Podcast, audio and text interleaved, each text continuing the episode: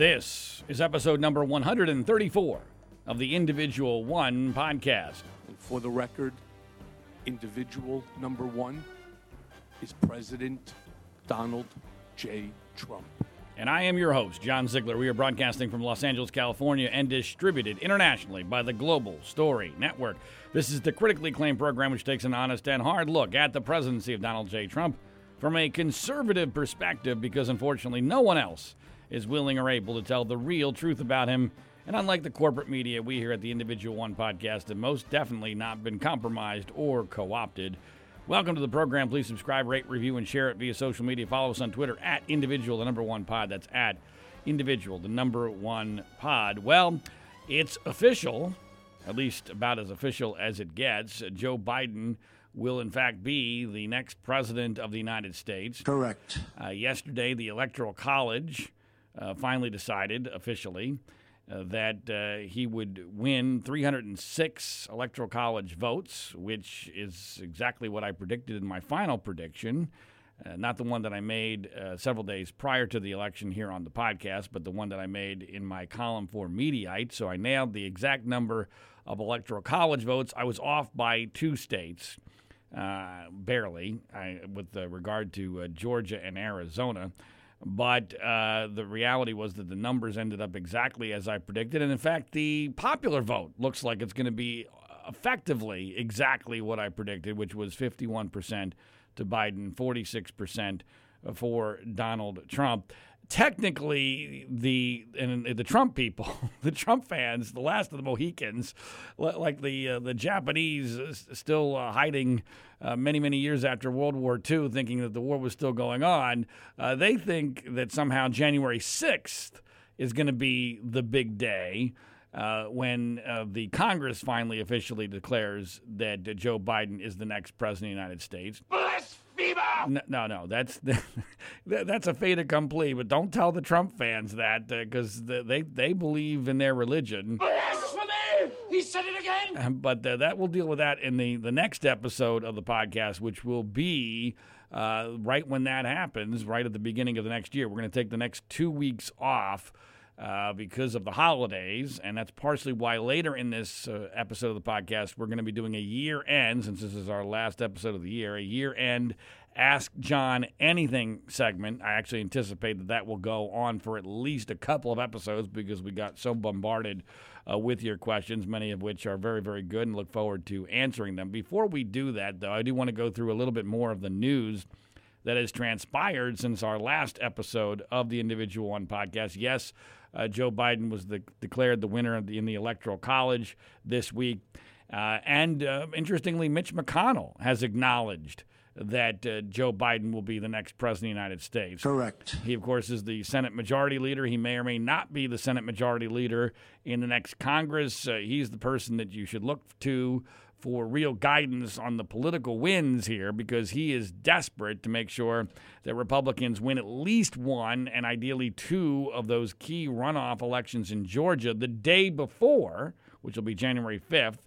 2021, the day before Congress determines for officially, uh, for all official purposes, that Joe Biden will be the next president of the United States. Georgia will be voting and have their final votes counted. At least that's when this voting will start counting on January 5th, the evening of January 5th in Georgia. And Mitch McConnell uh, is going to be the, someone who is going to be needing to bridge a lot of gaps. Uh, he's he's going to have to bridge a lot of divides. He's going to have to make sure that he doesn't uh, piss off anybody to a, a, huge degree, at least not people in Georgia, because he knows the fate of his uh, position as the Senate Majority Leader, as well as maybe the fate of the country, rides on how those Georgia runoffs are going to go. I'll have a few thoughts on the state of that momentarily. But first, I got to play some clips from an interview that Donald Trump did. And it's really rather remarkable and telling uh, that Donald Trump, after the election, has really done so few interviews, specifically with Fox News Channel, which used to be his favorite network, and now he disparages on an increasing and daily basis.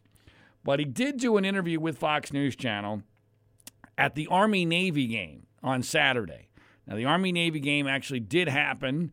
It did not happen as planned in Philadelphia, which is its traditional place. It happened at West Point because that way they only had to move the midshipmen from the Naval Academy up to West Point, since obviously the cadets of Army were already there. No one else was allowed at the game other than the two corps, except for Donald Trump. And Donald Trump did appear at the game and had a very, very warm uh, reception. I think anybody who's objective would say that that was a very warm reception.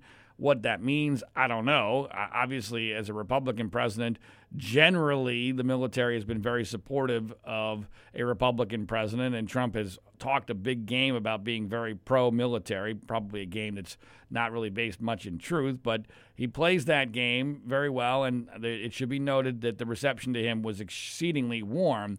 Well, at the game, he was interviewed by Brian Kilmeade. Now, Brian Kilmeade is a co host of Donald Trump's formerly favorite show, which is Fox and Friends, the morning show on Fox News Channel.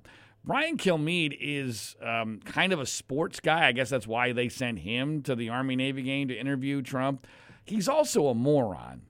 I, I have uh, I've been on a panel with Brian Kilmeade for talk radio a few years ago, and he's a very nice guy, very nice, but like a lot of very nice people, very stupid. He is a very, I mean, Saturday Night Live has actually mocked him for his stupidity, and, and, and I think one of the very rare situations where it's warranted. He is a dumb guy. Weirdly, he sometimes, like a lot of dumb people, says some things that are actually dead on because he can figure out that 2 plus 2 equals 4. Don't ask him what 2 plus 3 equals, but 2 plus 2 equals 4 in the Brian Kilmeade world. And so Trump has now done his two most prominent interviews – post election with Maria Bartiromo, who's also a moron and, and frankly a cult member now, and Brian Kilmeade. And in a rational world, Donald Trump said some absolutely bizarre and very disturbing things uh, about what's going on with regard to the presidential election and uh, and what whether or not Joe Biden is a legitimate uh, president, if he's going to be the president of the United States. He also ripped into Bill Barr, which was foreshadowing for what happens with Bill Barr just a few days later when Bill Barr ends up quote unquote resigning as Attorney General from the United States. And I realize we're all desensitized to the insanity uh, of Donald Trump. Correct. Uh, but this still is worthy of, of, mention and, and worthy of contemplation uh, uh because it's just so remarkable where we are. It, it's just bizarre. We're better than that. No, no, we're, we're not. We're clearly not. And it's, it's amazing that America is not tearing apart at the seams, at least not overtly right now, based upon some of the things that the so called President of the United States is saying. Here is Trump at the Army Navy game with Brian Kilmeade, just point blank saying that uh, his great concern out of this is that America is going to have an illegitimate president because Biden is going to be declared the winner of a of an election that he believes was rigged. And here's what that uh, lunacy sounded like. When you look at this fight, though, you have 77% of Trump supporters who believe you won the election, according to a, yeah. a Fox poll. I've heard, I've heard there's, actually there's much a, higher numbers there's a, There's a rally right now in Washington for that. Do you worry about the country being divided as if it goes to inauguration and they still feel that way and you still feel that way? No, I worry about the country having an illegitimate president. That's what I worry about. A president that lost and lost badly. This wasn't like a close election. Uh, you look at Georgia. We won Georgia big. We won Pennsylvania big. Uh, we won Wisconsin big. We won it big. But your guys we won all of these states. But do you think your legal team has proven that? Well, we don't. We never get a chance to prove it because a judge will say, "Well, I'm sorry, you don't have standing." Like, how about me? Texas and all of these states, uh, 18 or 19 altogether, they come in. Think how nice that is. Where they actually come in and they say, We want to support you, sir, because you're important to this country. We want to support you. They go in and they say, The states don't have standing and I don't have. I'm president of the United States. I just got 75 million votes, the biggest number of votes in the history of our country ever gotten by a sitting president. And you lost. You lost big time.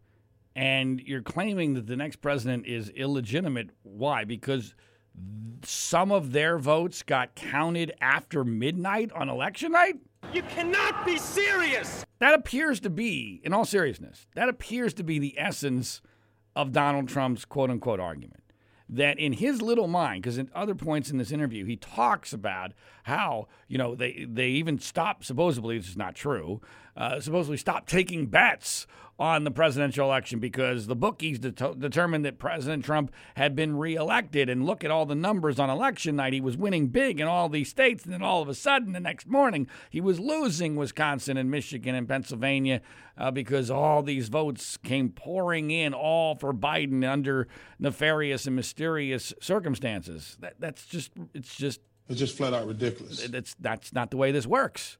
As we've said uh, many, many times in this podcast, the reality is those were mail in votes, which were counted last, and they went overwhelmingly for Biden because Biden's voters were afraid to go to the polls because they have bought in to the COVID religion, which tells them don't go out of your house. And so, therefore, they were the ones who were far more likely to vote via mail in balloting. Correct. This is not difficult to understand. And it's not difficult to understand why those votes were counted last and why they went in massive numbers for Joe Biden. That does not make Joe Biden an illegitimate president unless you consider mail in voting to be illegitimate. Now, I don't like mail in voting, I hate it. I actually believe that we make voting way too easy in this country. I think it ought to be an obstacle course. I, I think it ought to be as difficult as possible. It, it, you should, you know, it should be basically like an Easter egg hunt, trying trying to find where you're supposed to vote. I mean, I I hate mail-in voting. I think it is dangerous, and not because of the inherent possibility of fraud, but because I just don't think it should be that easy to vote. But those were the rules. Those were the rules. It was perfectly legal to vote via mail in balloting. And so, unless you're going to de- disenfranchise millions of millions of people under no logical basis, no legal basis, which is why no court, including the Supreme Court, will even hear this. Now, the Supreme Court knocked down the, the Texas lawsuit because the Texas lawsuit actually had nothing to do with uh, fraud in the election. It had basically to do with protecting the, the concept of equal protection for all voters and that uh, every state has different rules and that this somehow uh, disadvantaged those voters in Trump states. I'm paraphrasing here. That's an interesting argument. If it was granted as legitimate, it would make it impossible for America to run an election in the future. Absolutely impossible. You could say that about virtually every election we've ever had. And let's be clear this election turned out to not even be that close. Correct. The, the I mean, the, first of all, it's, it's beyond absurd to think that Trump won in a landslide. He actually got his ass kicked. It was not that close. He lost by 7 million votes in the popular vote. He, he, lost by the same margin in the Electoral College that he claimed wrongly in 2016 was a massive blowout. The exact same margin in 2020 as it was in 2016, just in reverse. He, he lost states that not only did he win in 2016, but that are controlled by Republicans, specifically Georgia and Arizona. And that to me is where any logical, semi logical argument on behalf of Trump having this election stolen from him goes out the window. You, you cannot explain Georgia and Arizona.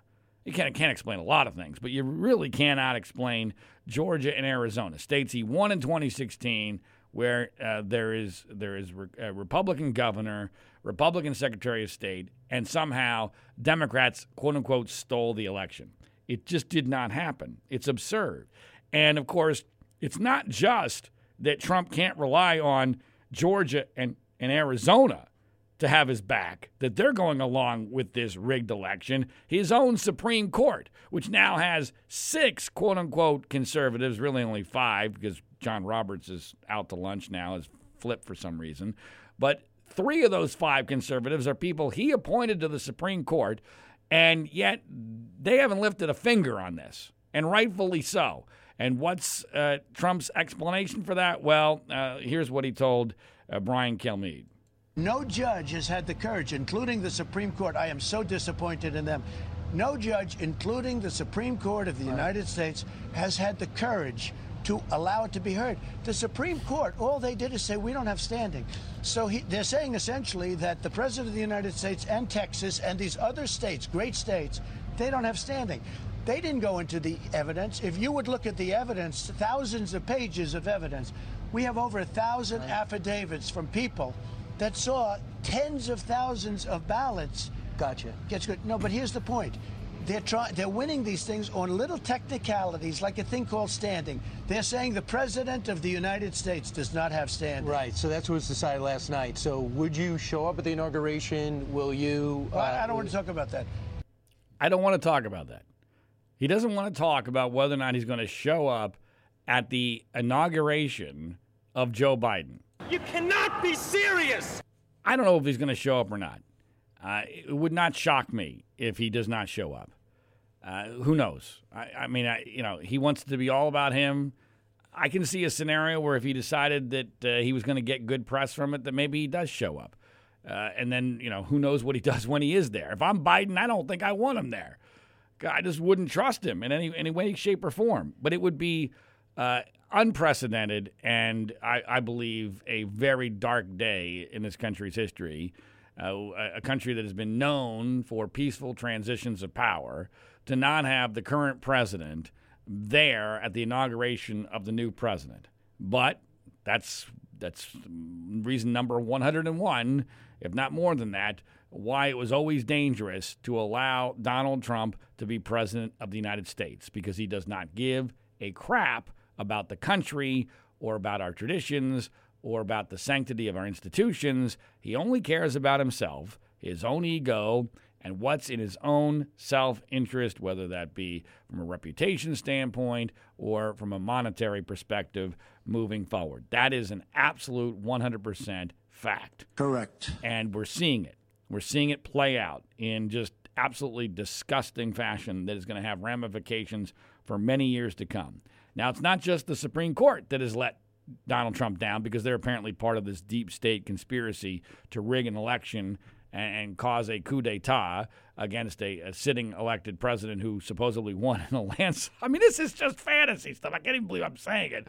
It's not just the Supreme Court, it's also Bill Barr. Now, let's remember who Bill Barr is the current Attorney General of the United States, the guy who has done Donald Trump's bidding at nearly every turn, the guy who went way out of his way, and I called it before anyone else did on this podcast, to sabotage, sabotage Robert Mueller's investigation into potential Ru- Russian meddling in the 2016 election. Uh, I'm not going to get into that. He did it in a nefarious and overt way. He did it very, very effectively. It was a lie uh, and it and it got Donald Trump out of being impeached when he should have been impeached over the findings of the Mueller report. That was all Bill Barr, and yet Bill Barr is not willing to go to the mat or even get to the mat uh, on behalf of Donald Trump when it comes to an entire election, an entire election being rigged against his president. So he's willing to go to the mat to protect that president against a legitimate investigation into Russian meddling in the 2016 election. But when it comes to an, the actual 2020 election being rigged and there being a coup d'etat, Barr, for some reason, has no interest, has no interest at all in the topic. And, uh, you know, a cursory investigation, but nothing dramatic from him at all. And not only that, but according to Donald Trump, Bill Barr Uh, was part of the deep state conspiracy, apparently, because he didn't correct Joe Biden when Joe Biden claimed in the debate that the Hunter Biden situation was a big nothing, that there's no investigation of him, when we now learn that there is some sort of federal investigation into Hunter Biden. It seems all nebulous and contrived to me, but okay, fine, let's find let's see what they find out. But here is Donald Trump expressing before just a couple days before Bill Barr resigned suddenly that he is very disappointed in Bill Barr's handling of the Hunter Biden situation. The Hunter Biden this week has confirmed two investigations on him, one on Jim Biden. You, the word is you're disappointed that William Barr knew about this in the spring. Well, everybody is. Who isn't disappointed? Right. Joe Biden lied on the debate stage. He said there's nothing happening, nothing happening, and Bill Barr should have stepped up. I'll tell you what, say what you want about Robert Mueller. When BuzzFeed put out a phony article, I think it was BuzzFeed, but BuzzFeed put out a phony article. Bob Mueller stepped out and he said that article was a phony, and then it was ultimately proven no collusion. No, after two years, no collusion. But Bob Mueller stood up and he, he interjected that this article was false. Bill Barr should have done the same thing. Jonathan Turley said that uh, he had no choice. That he, he would have been like he would have been like uh, James Comey again. All he had to do is say an investigation's going on. And by the way, I don't want to see anything bad happen to Hunter Biden. Whatever it is, it is the facts. But I don't want to see anything bad happen to Hunter Biden. And I purposely stay out of it. But when you affect an election, Bill Barr, frankly, did the wrong thing when they are saying things, making statements, and the press is purposely not reporting it, Bill Barr, I believe, not believe, I know, had an obligation to set the record straight, just like Robert Mueller set the record straight. You know, he set it straight. A very bad thing was said, and it was a false article, a false statement, which you know usually they are with the with the media, but this was a false statement. And Robert Mueller stood up and he said that is a false statement, and that was a great thing. I've got to go.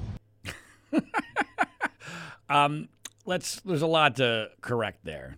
Uh, first of all, you may recall, if you're a fan of this podcast, what Trump is alluding to there uh, with regard to Robert Mueller supposedly correcting a false report. I don't believe that that's to this day what happened. We've interviewed Ben Smith, the guy who runs or used to run BuzzFeed at the time, and who was the person who's he didn't write the story, but he approved and edited the story. And the story was basically that Robert Mueller had evidence that Michael Cohen had been coerced. Uh, and had had his his perjury uh, suborned by Trump and or his lawyers regarding the issue of the Trump Moscow project that was still going on while Donald Trump was the presumptive Republican nominee in 2016. This, to me, is a huge issue. We've covered it constantly on this podcast. It's the smoking gun of what the whole Russian investigation was really all about. Trump was trying to use his run for president as leverage to get Putin to approve a massive Trump Tower in Moscow. And then Trump won the nomination, and now they needed to cover it up. And as part of covering that up, because in a rational world, that would look really, really bad and blow apart a lot of the narratives that Trump himself had tried to create, Michael Cohen lied to Congress about the timing of that. He said it was over in January of 2016. That's what he told Congress. Part of the reason why Michael Cohen went to jail was because he lied to Congress. Why did he lie to Congress? BuzzFeed, and I still to this day, having spoken to Ben both on the record, not the record, I'm still not 100%, 100% sure what happened here. But the idea that somehow the BuzzFeed story was totally false is a joke. It's not. Now, why Robert Mueller chose that moment to step in, I'm not sure. My my surmise is the irony is that the BuzzFeed story was not corrected because it was wrong. It was corrected, quote unquote, because there was actually truth to it and that there was a huge battle within the Mueller probe as to what to do about that. This is me this is me putting all the pieces together here. Oftentimes reality is 180 degrees from the way that it is perceived. And there were so many false reports that the Mueller team never bothered to correct. Why did they choose this particular one? I believe that the most logical scenario here is that there was a battle within the Mueller probe because because in my view this was the impeachable offense the suborning of Michael Cohen's perjury over the Trump Tower project. When you look back at Bill Clinton's impeachment, this is far worse, far worse than the obstruction of justice for which Bill Clinton was, in fact, impeached and then later acquitted by the Senate. So if I'm in the Mueller probe, uh, I am. There's got to be people in there who are screaming This is it. This is what we've got. This is the key to the whole thing. But Mueller clearly decided he didn't have the balls to do that. That he, that he just didn't want to go there uh, for whatever reason. He lost his guts. And so, therefore, in order, you remember, put yourself in Mueller's position here.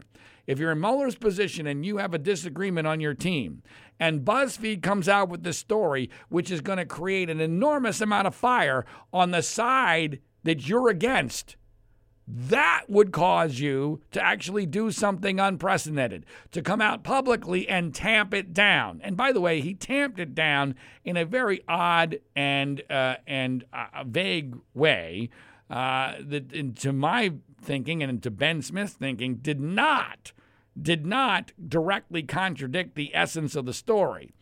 To me, what it said was, we don't have enough proof. That's what really what, what Mueller hung his hat on we don't have enough proof to prove that the, the perjury of Michael Cohen was suborned by Trump and or his lawyers.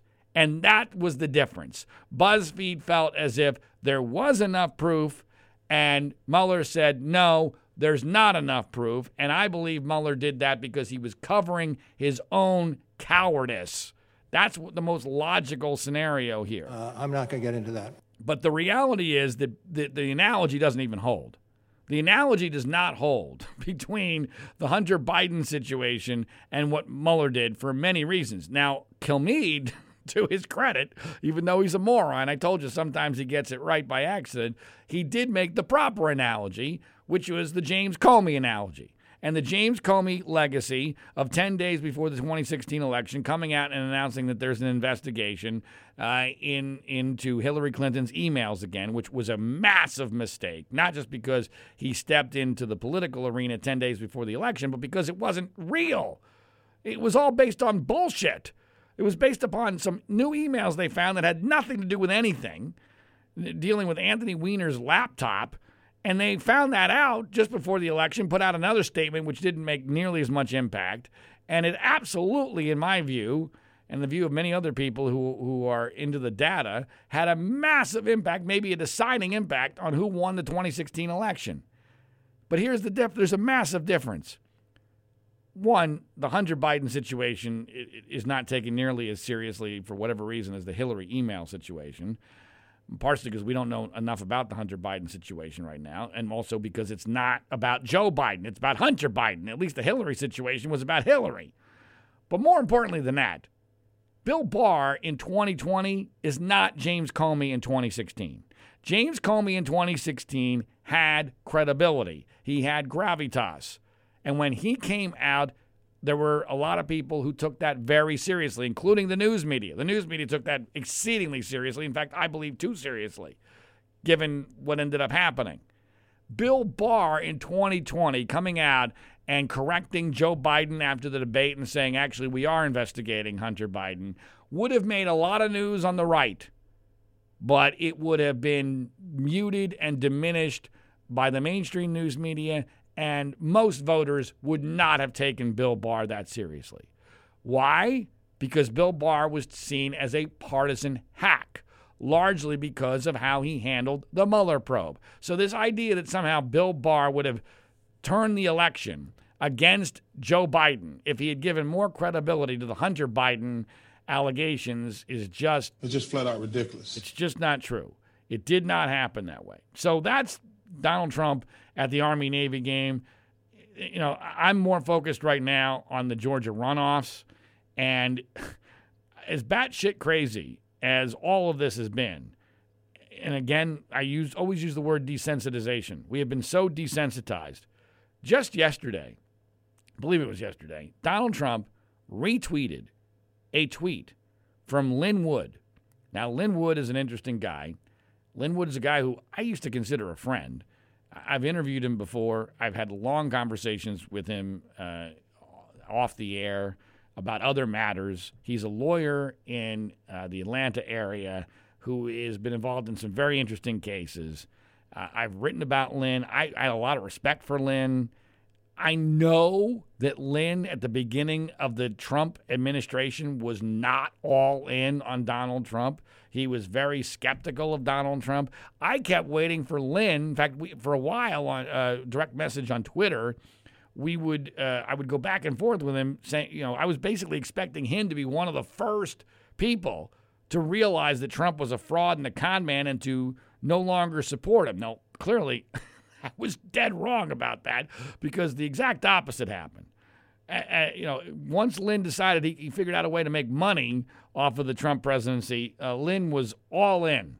Now, and he's so all in that uh, he's going around uh, with regard to the Georgia runoff, basically saying that even the the Republican senators aren't pro Trump enough to deserve Republican votes. And he tweeted out that he believes that the Republican governor of Georgia and the Republican Secretary of State of Georgia should go to jail and will go to jail for what I don't know, but effectively, I guess, accusing them of being part of a plot to sabotage Donald Trump's reelection efforts by not protecting Donald Trump's uh, chances in Georgia. Now, I don't know what the hell they were supposed to do. I don't know what their crime was, but that's what Lin Wood tweeted. Now, that's batshit crazy, even for a lawyer who's taken very seriously but in some quarters, especially on the right wing now. But then the President of the United States retweeted that tweet urging the governor and the Secretary of State of Georgia to be put in jail. You cannot be serious! The President of the United States shared that tweet to his 85 million, whatever it is, followers without comment, effectively endorsing this idea that the Georgia governor, a Republican, who, by the way, Trump threw under the bus when he opened up his state before any other, other state opened up and was wrong about. Eh, I mean, it's just, you cannot make this shit up. And it cannot be helpful to the cause, which is to make sure Democrats do not control the Senate so that effectively they can do whatever the hell they want once Joe Biden becomes president in late January. And as far as the impact of this, I don't know. I mean, I don't live in Georgia. I don't know very many people in Georgia. All I can do is, you know, go from what I see online and in the polls. The polls are very, very, very tight right now in both runoffs. It's basically going to be a coin flip. It's going to be a coin flip in either direction. You know, I, I said in the last episode that from a karmic perspective, I just can't believe the Republican Party is going to escape four years of Trump without paying the full price. It has re- very little to do with what you know is going to happen on the ground in Georgia, but it just seems amazing to me that uh, you know we could get out of this with you know an old Joe Biden as president, Nancy Pelosi having a very thin margin in the House, and Mitch McConnell still controlling the Senate. I mean, that would that would be uh, the best possible scenario, at least in the short run, for surviving the Trump presidency. And uh, and and my gut tells me that's probably not going to happen. Since this is the last episode we're going to do before those votes start getting counted, my first prediction is by the next time we talk in the first episode in January, we're still not going to know for sure who won those runoffs because they're going to be that close. That's my first prediction. My second prediction is uh, that uh, you know we're we're probably going to because we can't get out of this insanity easily. There's going to be massive controversy over who ends up winning uh, those runoffs, almost no matter what the results are, because they're going to be close enough for either side to claim, especially now that Trump has Trump has dropped the threshold for claiming a rigged election to basically nothing. Basically, if you don't like the result, the election was rigged. And so this is going to be, uh, in my view, a crap show. And uh, if you gave me one of those two to go to the Republican side right now, I would take it in a heartbeat. I'd take it. Give me the give me the one. give me the one because that at least allows Mitch McConnell to still be in control uh, of the agenda of the U.S. Senate. But I got to tell you, my gut tells me they're going to probably lose both. I hope I'm wrong, but, and it's not really a prediction because it's mostly just a gut instinct. I mean, right now you could make an argument uh, that the Republicans could win both in very close elections. Republicans tend to do better in runoff elections, but this is not a normal runoff election because it's going to get so much attention because so much is running on the line, so much money is coming in from outside sources, almost all of it from outside of Georgia. Uh, and so I think this is this is not a situation that's very easily predicted. The, the, if you're a Republican looking for hope, the best thing I can tell you is it does appear as if it's very, very difficult for either of the Democratic candidates to get over 49%.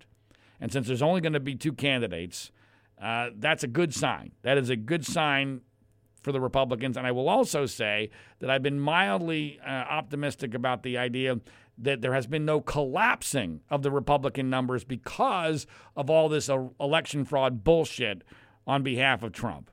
Because I, I, did think there would be some semblance of backlash there, that there would be some people who would be just like, you know what, this is ridiculous. Yeah, Trump is shitting all over our own governor, he's shitting all over our own state, uh, and, and we're just not going to vote Republican because of it. There's not been an indication of that yet. I guess that could happen. I would have thought it would have happened already, but uh, it's going to be very close. Both of those elections are going to be very close, and we'll cover it for you uh, when that happens in January. Now, uh, I've asked for, since this is our last episode of 2020, uh, ask John anything questions. We've done this at least once or twice before. I got a lot of good questions. I'm not going to be able to get to nearly all of them in this particular episode, uh, but uh, we'll get to as many as we can in this episode, and then what we don't get into, we'll do in the next episode, as we still have at least uh, three more scheduled to get us through the inauguration. Uh, so let's start with a question from Tommy. Tommy asks, and this is a doozy. This one I could probably talk about for for uh, 30 minutes. What happened between you and Joe Walsh?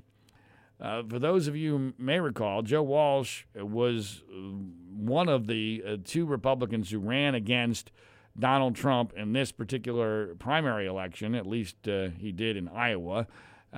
He was a former Republican congressman who has been on this show at least a couple times. I've interviewed him on different podcasts on multiple occasions.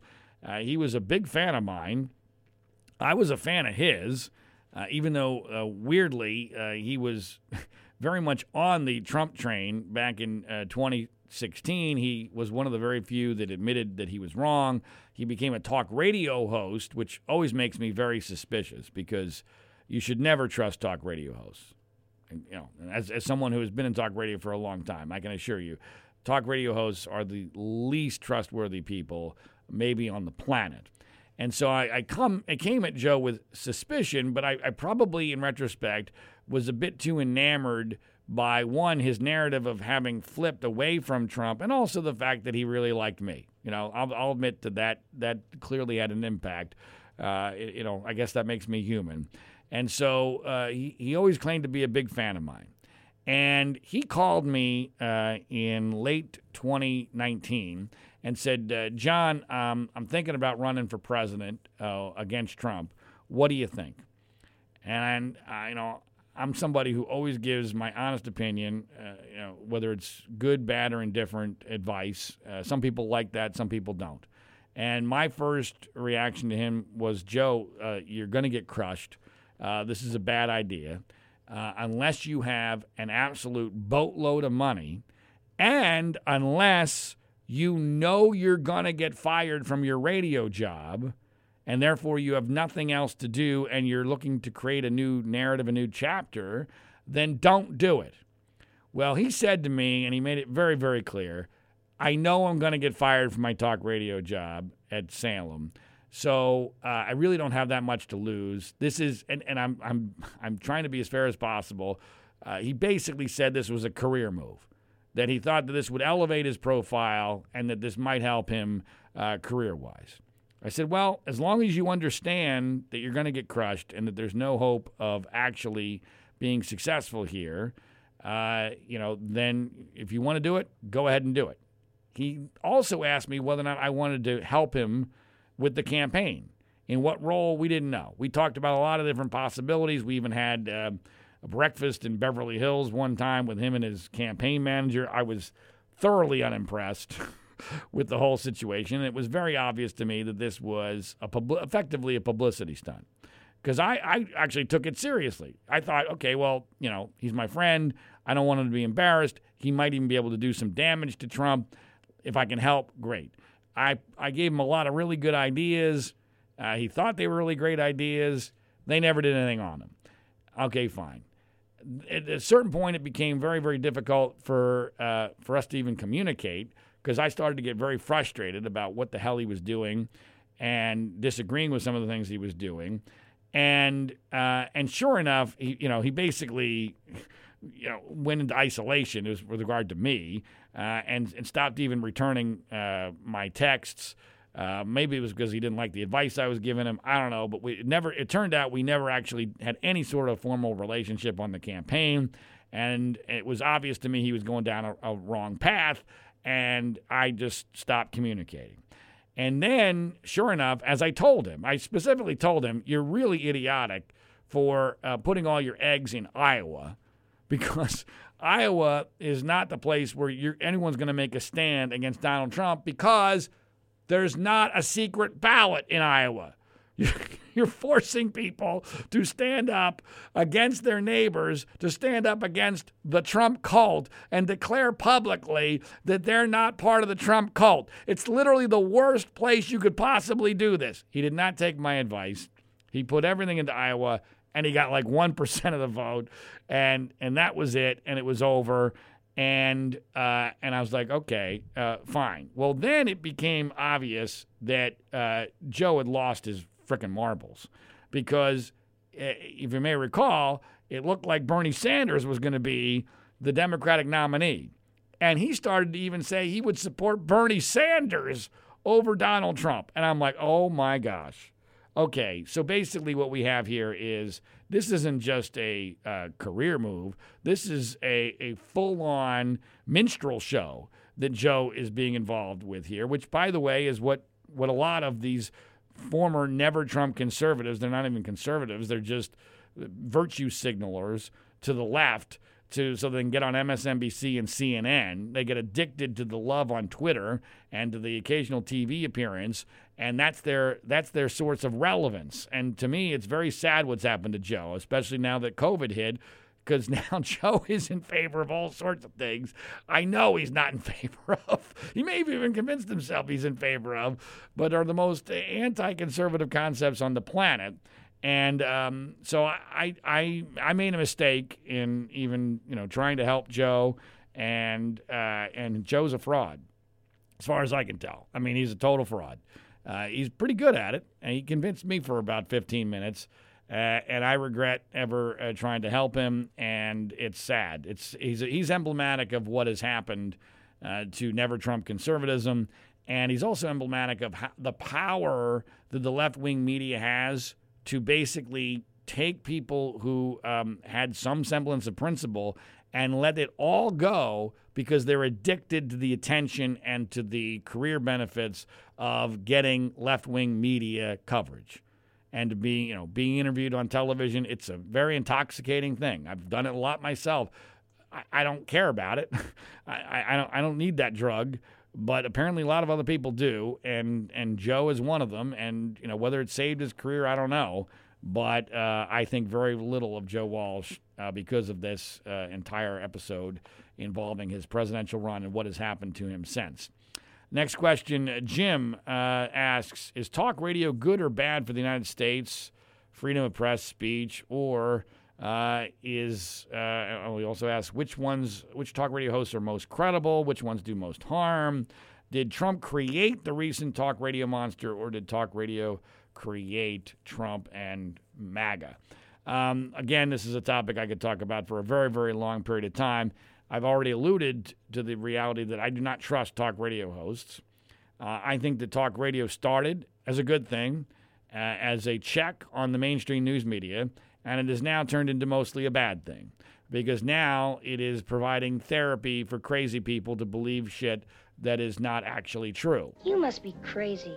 When are you going to stop believing in something that isn't true? That's what talk radio now is. Now, unfortunately, much of the left wing media has become the same thing. And that's the biggest problem we have in media today. Is that it's basically just where do you want to get your therapy? Where do you want to go to feel better about what you already wanted to believe? Facts be damned, logic be damned. It doesn't matter. That's what makes this podcast unique. We don't do that. we don't try to make anybody happy. And most of the time we succeed. The reality is we just tell it like we see it.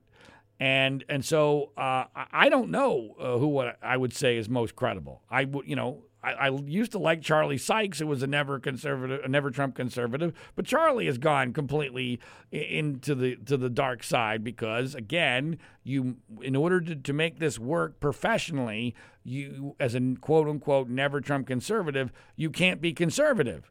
You must tell the left what they want to hear. You must be part of a minstrel show.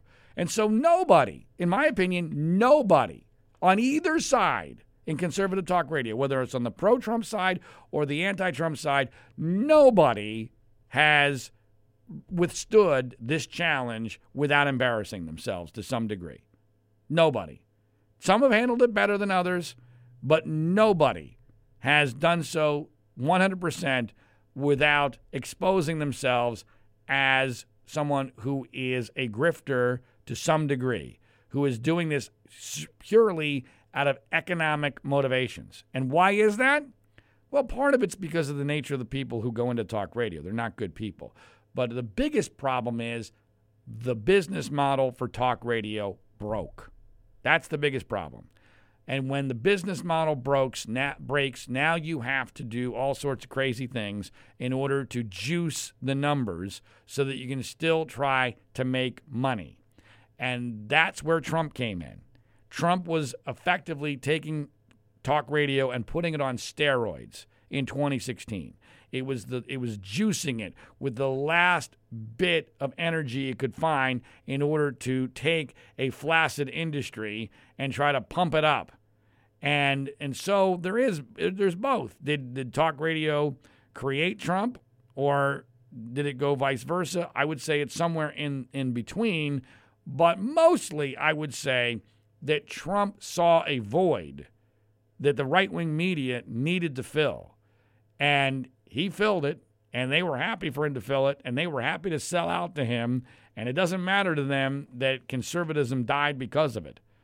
That's what happened. Trump killed it. It was already in deep trouble, but Trump killed conservatism, and talk radio and Fox News Channel and, and other right wing uh, online outlets all played a role because their business model was broken. And I predicted that back in 20, early 2016 that that's exactly what happened.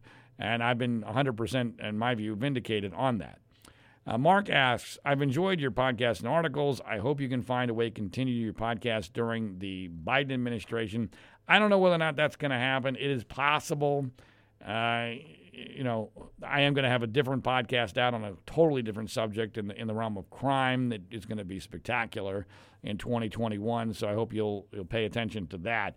But I don't know whether or not there's a way to do it uh, via the political angles, uh, specifically with regard to the Biden administration. Who knows? I mean, I, I, it, it's interesting. Yesterday, uh, I was interviewed both by Glenn Beck and by Bill O'Reilly on, their shows in the same day, which is very odd. I mean, 10 years ago, that would have been a, an amazing day back when they were both at Fox News Channel. Uh, it, I don't know whether or not this was a, a, coincidence, but it is possible that it's a it's a sign that the ice is thawing now that Donald Trump is getting ready to leave office, and that maybe we might go to some back to some semblance of rationality in the conservative movement. I don't want to jump to that conclusion, uh, but I guess that's theoretically possible, and that might open up some possibilities and opportunities. I don't know. I never say never, but uh, there's no imminent plan for that to happen. So please enjoy the last few episodes of the podcast. Um, Mark also asked, My question is whether Trump would have won had COVID 19 not occurred, or was he done in in any event? Uh, I believe that uh, COVID absolutely uh, dramatically changed uh, this election, but I don't know that it changed the outcome. Uh, the only time that I thought Donald Trump was going to win in 2020 was prior to COVID being what we now think of as COVID, and when Bernie Sanders looked like he was going to be the Democratic nominee. And uh, those two things happened, you know, almost right on top of each other. Biden pulled out South Carolina just before COVID hit, which eliminated Trump's biggest asset, which was Bernie Sanders being the Democratic nominee, who's not even technically a member of the Democratic Party and refers to himself as a socialist, I believe Trump would have beaten Bernie Sanders. No COVID, Trump versus Sanders. Uh, I believe Trump would have won that election. Correct. And it might not have been that close. It would not have been a blowout, but it might not have been all that close. It might have been very close to what it was in 2016. Uh, and uh, but then when you take away Sanders and you replace him with Biden, and now you have the COVID, which totally changes everything, uh, and the media coverage of that, and Trump being you know blamed for hundreds of thousands of deaths, which I think is highly un, uh, unfair and illogical, uh, and the economy then going to crap because of it. Uh, that clearly ended any chance that Trump was going to win, which is why once Biden was the nominee and once it was clear that COVID was here to stay and that the economy was was decimated and it wasn't going to change before the election, I told you Trump was done. I mean, I, I wrote an article for Mediaite in July saying it was over. The election was over because there was no way to overcome COVID and Biden was not nearly as hated as Trump, and this was going to be a referendum on Trump, and Trump was going to lose. And it all turned out almost exactly as I told you that it would. Uh, Brooks asks, in all seriousness, is there legitimately anyone Trump can blame but himself for failing to win reelection? I'm not 100% sure how to, to take that. I mean, I, you know, I guess if you're asking me what could Trump have done differently, I mean, the, the, the die was cast a long time ago. I mean, I, I, in my view, 2020 was effectively a redo of the 2016 election. And, it, and very few people really changed their minds. Most of it was just liberals going, oh my God, I can't believe we let this happen in 2016. We're not going to let it happen again. And, you know, Trump actually got more votes in 2020, partially because it was a lot easier to vote in 2020 because of mail in. But let's be clear. I mean, he is right. He got more votes than any other incumbent in history. It's just Biden got more. Uh, partially because of the nature of the of the voting process, partially because of the intensity of the election. There was all sorts of logical reasons for that. I mean, look, it, to me, it's kind of weird to say Trump is to blame because Trump is Trump. Yeah, if Trump wasn't Donald Trump, he could have won. but he is Donald Trump. I mean, and and when you're that hated, you're going to lose. I mean, that's always been my my number one issue with regard to Trump politically and why I never would get on the Trump train even if I agreed with him on most things because you cannot govern uh, properly or hated by 52 to 55% of the American people. You cannot do it. And that's the price Trump ended up paying. And no one wants on the Trump side wants to acknowledge that that that was why Biden got all his votes. It's not because people voted for Joe Biden, it's because they hated the guts of Donald Trump. Correct. If he wasn't so hated, he probably would have won, but then he wouldn't be Donald Trump. So that's the best I can answer that question. Boss Man asks If you contracted COVID 19, would you still refuse to wear a mask in public? Would you actually quarantine for 14 days? If I got uh, COVID, which by the way, I don't know if I have or not, I've not been tested. I've not been sick uh, since this happened. I only wear a mask when absolutely required uh, or, to or to make people uh, feel comfortable. I will do that uh, in short short snippets of time. But luckily, I don't think I, there's been one time where I've worn a mask for more than a few minutes at, a time. My whole family does the same thing. None of us have been sick. We've lived pretty much as normally as we possibly can for the last, uh, really, pretty much, I'd say, seven or eight months. Uh, but if I did get it, I mean, first of all, I probably wouldn't be going out in public. But if I did, I would wear a mask. Sure, that would actually make some sense because one of my biggest concerns or objections to masking, other than it being mandated by the government, is that we're being told that asymptomatic people are presumed to have it and therefore must be mandated by the government to wear a mask when there's not any evidence that suggests that that's what's driving the pandemic. Dr. Fauci himself said that in January. But if I was sick and had symptoms and therefore would be contagious, sure, I got no problem wearing a mask then. Any logical person would do so. I still have a problem being mandated by the government to do it. As far as quarantine for 14 days, I probably wouldn't do it for 14 days because uh, I, I, don't, I, you know, I would, I would do it until I was clearly without symptoms. Uh, maybe wait a couple more days after that. So I don't know how many days it would be, but yeah, I mean, out of respect for other people, I would, I would uh, quarantine to some degree. Um, so I don't know if that answers your question, but that's what it is. Jacob asks, does it concern you at all that your wife and daughter support and love a clear-cut racist in Donald Trump? Um, I was a bit concerned on election night to find out that my wife was far more of a Donald Trump supporter than I previously realized. That was that was concerning to me.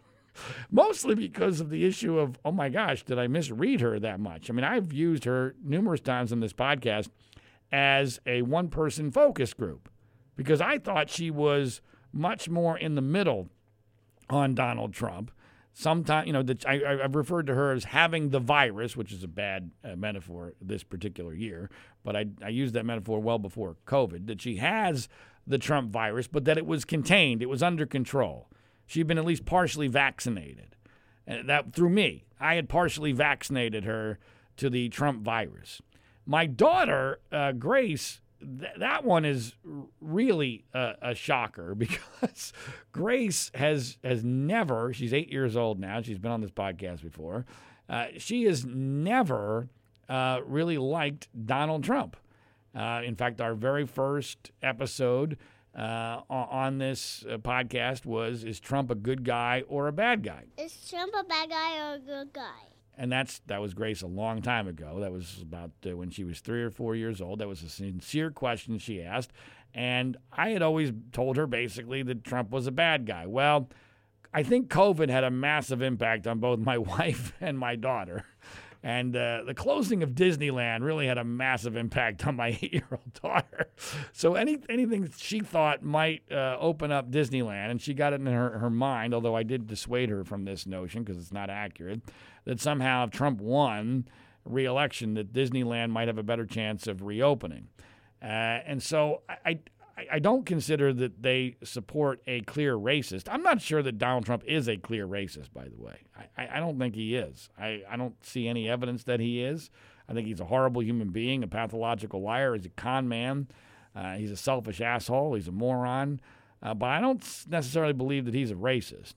Uh, so that part doesn't concern me. I'm more concerned by the fact that they, that I, I misread uh, both of them, but I blame that on the COVID, and I understand why in desperation, especially here in California, when there's no place to go for help.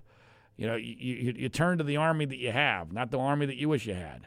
And in their minds, you know, we're under siege here in California, and Trump was the only hope. I tried to tell them Trump was not the only hope because, in reality, if Trump had won re election, we in California would have been locked down for another four years for sure. Because Gavin Newsom, our, our king governor, would never have allowed us to be free under a Trump presidency, if only for the purposes of punishing us. At least there's the theoretical possibility that Joe Biden could declare this thing finally over, and Gavin Newsom would, would be basically forced to say okay because the vast majority of his supporters would be go, oh, our guy Joe Biden just said it's over. They're never going to trust Trump to say that, but they'll trust Joe Biden. So that's the theory. We'll see whether or not it actually uh, transpires. Stephen asks, why should we keep the Electoral College? I'm a big believer in the Electoral College, and, and here's why. The Electoral College system is not perfect, but it's a heck of a lot better than the alternative.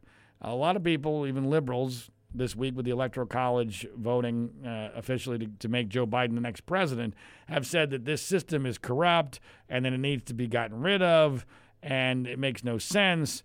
Um, that's just not true. Uh, and, and here's why it's not true I'm a big believer in okay, you have to uh, game plan how things would be if something did not exist in order to evaluate their value.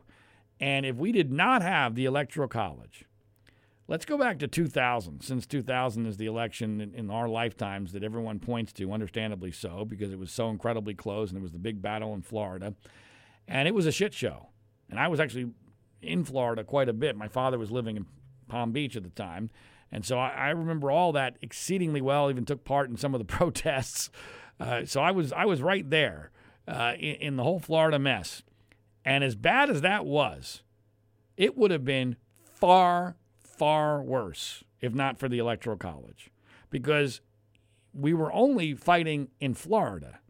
And so you had one state government and the court system was able to determine okay, which votes are legitimate, which votes are not, which recount should happen, which should not, all under one uh, authority, which was the state of Florida. If you had to do that in an election that close, in 50 different states, in a population of well over 300 million people, God help us it would have been massive chaos to a degree to which I don't think we could possibly comprehend. And people say, well, Al Gore won the popular vote. That's not true. Al Gore technically won the popular vote, uh, I believe, by somewhere in the realm of four or 500,000 votes, which, by the way, sounds like a lot, but in a national election is not uh, an enormous amount. But that's not a legitimate number because, let's be clear, Bush voters had no incentive to show up in California, no incentive to show up in New York, in Illinois. There were there were huge numbers of people out there who would have voted differently or would have voted when they did not if we were doing this by popular vote. And so I don't buy the notion that uh, you know the margin of the popular vote would have anything close to the same. By the way, a lot of states stopped counting once they know who's going to win their state. So, so that even that number is not accurate. So my, my, my point here is if you had a, an election that was nearly as close as 2020, and it would have been closer if, if it was done by popular vote, you, were, you are creating a recipe for chaos. Not just does it make a recount impossible, because now you have to recount every vote in the country as opposed to every vote in a state where you're doing the electoral college. But it goes even deeper than that because if you did not have the electoral college, our population is centered in basically four or five places in the country. That's where all the campaigning would be done. That's where all the money would go to. Because obviously, from an efficiency standpoint, you go where the people are. And so you would go to the, the metropolitan centers and the rural areas of the country would be completely ignored. And there would be vast, vast portions of this country that would be irrelevant, irrelevant in a presidential election. The Electoral College protects that. Now, I actually believe that the system should be changed. It drives me crazy that we have not all gone to the same system that Nebraska and Maine use. Nebraska and Maine use a system that uh, is, I believe, the best way to go. They provide two votes to the winner of their state based upon the two senators that represent each state. And then each congressional district within Nebraska and Maine are given one vote to go to the Electoral College. That's the way every state ought to do it. And there have been some proposals to try to get that done, but it's very, very difficult because each side is so suspicious of the other that no one wants to be the first to jump in. And because we don't have national elections for president, it has to be done on a statewide basis. So it's basically a stalemate. It's almost impossible to create enough trust where every state's going to do the same thing. Now, if you know some of the bigger states did it, I'm pretty sure everyone else uh, or most states would probably follow suit. But who knows? There's a massive political problem there in getting everybody on the same page. But if by magic, if by magic every state did it like Maine and Nebraska, it would solve all the problems because you would have a mixture. You would have a mixture of where the cities would still be exceedingly important because they have the most congressional districts, but you would still have the smaller and the rural states being relevant. And interestingly, because I, I, did I did a study on this, I, I, can't believe I spent all this time to do this. But in 2020, I mean, in 20 in 2000, the, the famous Florida recount election, if you went by congressional district, I actually spent the time to do this. If you went by congressional district under the system of Maine and uh, Nebraska, I'm pretty sure, it's been a long time since I looked at this, I believe you got the exact same number of electoral college votes as you did if you went state by state. That's how it worked out in 2000. And if we had had that system in in 2000, guess what? The whole Florida recount would have been basically irrelevant because you would only have been counting congressional districts. And the, you know the number of, of highly contested congressional districts is very small. And so and the, and the statewide vote in Florida would have only been worth two as opposed to all of them. So there's a lot of benefits to doing that. It's just almost impossible to get to. So that's why I'm in favor of the Electoral College and always will be because the alternative is actually far, far worse and far more dangerous on a number of levels. It has absolutely nothing to do with whether or not it actually helps or hurts a Republican. I think the idea that the Electoral College helps a Republican is a bit of a myth. It's, it's based upon this fluke of 2016, and the fluke happens because of Democratic complacency in the upper Midwest and because Donald Trump was the rare Republican to be able to appeal to white trash. Basically, that's what happened. I mean, you had you had a lot of Democratic white trash voters in Pennsylvania and Michigan and Wisconsin who voted Republican, and a lot of Democrats who stayed home in those states because they were complacent. If you if you lose Pennsylvania, Michigan, and Wisconsin, it's getting darn near impossible for a Republican to win the presidency. In fact, you know, and we'll deal with this in the next episode because there's a question about you know my plan to save the GOP. Uh, you know, my fantasy world uh, plan to save the GOP is to take the, the 1.2 million voters in, in Los Angeles County who voted for Donald Trump. Donald Trump got 1.2 million votes in Los Angeles County. 1.2 million voters who had no reason to show up because they knew he wasn't going to win California. 1.2 million votes is an, an incredible number of votes. That is more votes than Donald Trump got in almost every state in the entire country. Those people have zero representation. Zero. They have zero representation on a local level. Their votes don't matter on a presidential level. And if you took half of those people, and I'm talking this is a fantasy world, right? This is I'm not this is not realistic. But if you took half of those people and the Republican Party figured out a way to incentivize 100,000 of them to move to Arizona, to Texas, to Florida, to Georgia, and to North Carolina, right? or, maybe you, figure, you figured out another 100,000 to, to move to Pennsylvania. You, you, you could figure out all sorts of ways to do the math. But if you took half those people, those 600,000 people, and you dispersed them, because many of them move them out of California anyway, because they can't stand what's happening with the lockdown if, if you disperse those 600,000 Trump voters in, in, in, a, in a equitable fashion, in a smart way, to the right states, then all of a sudden Republicans could win the Electoral College. Now, that's never going to happen because no one has that kind of imagination, and it would be difficult to do uh, from a logistical standpoint. But if that did happen, if you if you took those 600,000 people, then you got a, a totally new ball game. But it, but in, in lieu of that, the, the actual the electoral college actually very much benefits Democrats, at least under the current political climate. climate. All right, uh, we're only about uh, maybe a third of the way through uh, the Ask John Anything questions. We will uh, pick that up in our next episode, which will be the first Wednesday of 2021. There'll be, I'm sure, lots of news to review then.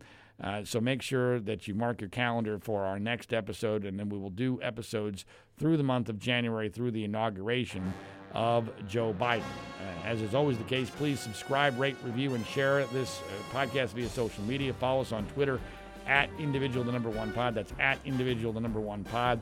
Have a very Merry Christmas and uh, try to have a Happy New Year. Don't be too sad that 2020 is finally behind us and maybe 2021. It can't possibly suck as much as 2020, but uh, Happy New Year as well. My name is John Ziegler. This is the Global Story Network.